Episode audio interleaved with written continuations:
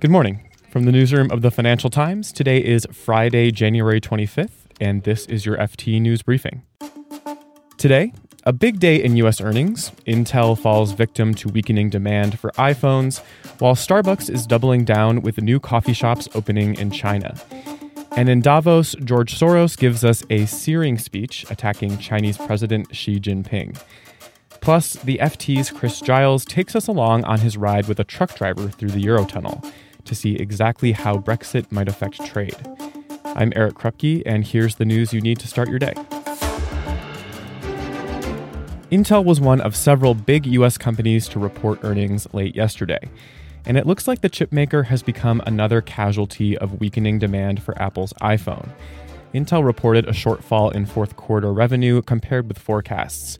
Revenue for the period grew by 9% to $18.7 billion but that fell short of the $19 billion forecast. Intel also laid out weaker financial projections than most analysts were expecting for the current quarter. The company blamed the disappointing numbers on a few things, including the economic slowdown in China, a pause in demand from cloud customers as they used existing spare capacity, and a weaker demand for its modems, which are used in the iPhone. Shares in the chipmaker fell nearly 7% in aftermarket trading. And the head of Starbucks overseas business, John Culver, said the coffee shop chain retains a firm belief in China. Mr. Culver told the FT the company stands by its plans to open nearly 600 coffee shops in China over the next year. That's despite data this week that showed China's economy was growing at its slowest pace in almost three decades. Starbucks' China commitment came as it reported earnings for the last quarter of 2018. Sales at cafes in China open 13 months or longer ticked up only 1%. That's less than the China sales growth of 6% from the same period a year ago. But the addition of 560 new cafes helped total revenues from the country almost double to $625 million. Overall revenues were up 9.2% from a year ago to $6.63 billion. In the US and Americas, Starbucks' home market, revenues rose 8% to $4.2 billion. Shares in Starbucks rose as much as 4% in after hours trading. On Thursday night, billionaire philanthropist George Soros gave a speech in Davos. It was captured on Periscope by Bloomberg. I'll focus on China, where Xi Jinping wants a one party state to reign supreme.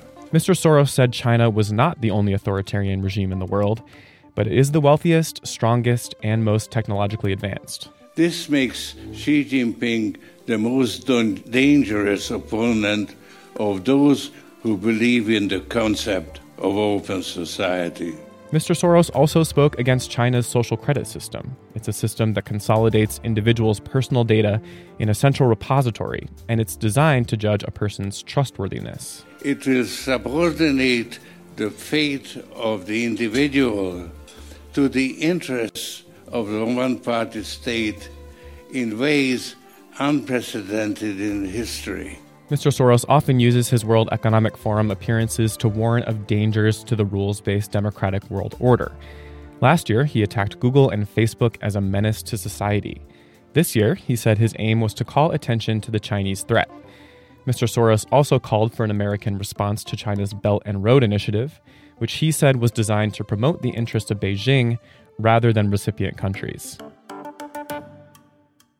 And here's a closer look at a story we're following. The FT's economics editor, Chris Giles, called in from the World Economic Forum in Switzerland. How's it going over there? Well, it's all right. Everyone's uh, rounding on your your government. Sure, because there's nobody there to represent them. Because there's no one there, so they can all have a good old moan about the Trump administration. Chris has been reporting on how Brexit might affect trade between Europe and the UK. He recently took a trip from France to the UK to find out exactly how frictionless trade works now before Brexit. There's been a huge dispute about what new border controls will look like after Brexit, with one side saying there'll be queues that will gridlock the whole of the UK within days and the whole country will come to an end, especially if we leave without any sort of deal.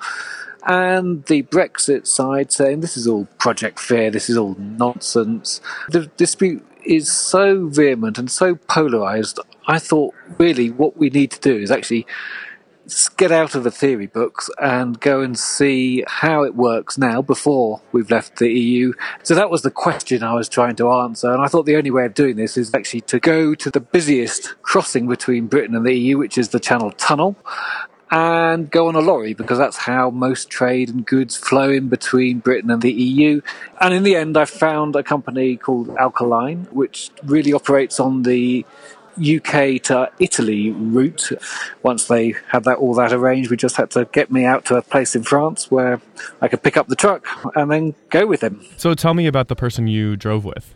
Well, there's a, there's a guy called Wayne Widdicombe. He's the same, exactly the same age as me, so it's interesting. 49, and he's been driving on European routes for various companies for the last 15 years. It takes essentially a day and a half to get from their depot, which is very close to the Channel Tunnel in the southeast corner of Britain in Folkestone, to Turin, which is where they also have another depot. And it's a pretty brutal schedule. We started at 10 to 5 in the morning and we set off to try and get to the UK as quickly as possible. He's only allowed nine hours driving time a day under European regulations uh, and you're constantly watching the clock for your regulations. So if you if things if you get traffic, then you can be in all sorts of trouble about not being able to get across because you won't make it because you've only got nine hours driving time per day. And so you mentioned that one part of this journey that's going to be particularly affected by Brexit is the Eurotunnel, which is this tunnel between the UK and France. And what was crossing that tunnel like? about 4,000 or so trucks a year, 1.6 million trucks a year go through this tunnel. So it's incredibly busy, and you rock up there. And one, one of the things has been very important in the Brexit negotiations has been this phrase frictionless trade, but it really certainly when we went through, wasn't frictionless at all. It took us three hours to go through from arriving at the entrance in Calais before getting out in Folkestone and the, and the actual time on the train is about 40 minutes. So most of that time is in a queue of some sort. There are checks um, at the moment, but nothing to do with customs, nothing to do with the goods. We didn't even show the one piece of documentation uh, we had describing the goods in the truck. The checks at the moment are all about whether you've got stowaways, whether you've got asylum seekers on board. So it took you nearly three hours to go about 50 kilometers through this tunnel, and that is with so called frictionless trade. So, how might Brexit affect this part of the journey? Well, if it became this case that the additional frictions, particularly customs declarations, and just getting the, all the paperwork in place, which would be needed for essentially for tax purposes, that's that's what customs declarations are about. If that took a long time, and then you had situations where drivers were right up against it, they couldn't get across without using up their hours allowance of driving, it would completely mess up the just-in-time process because these these parts were going to Jaguar Land Rover factory the next day to get put into cars.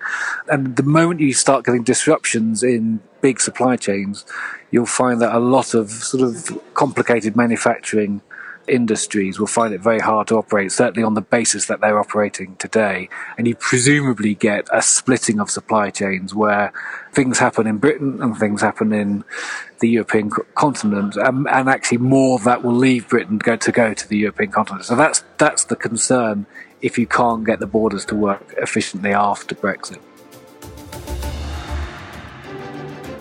You can read more on all of these stories at FT.com. This has been your daily FT News Briefing. Make sure you check back on Monday for all the latest business news. The FT News Briefing is produced by Fiona Simon, Amy Keene, and me, Eric Krupke, with help from Jennifer Siegel. Our editor is Amelia Mahasik. Robert Shrimsley is the editorial director for the Financial Times.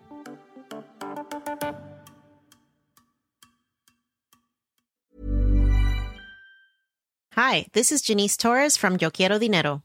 From a local business to a global corporation, partnering with Bank of America gives your operation access to exclusive digital tools, award winning insights, and business solutions so powerful you'll make every move matter. Visit bankofamerica.com slash banking for business to learn more. What would you like the power to do? Bank of America NA Copyright 2024.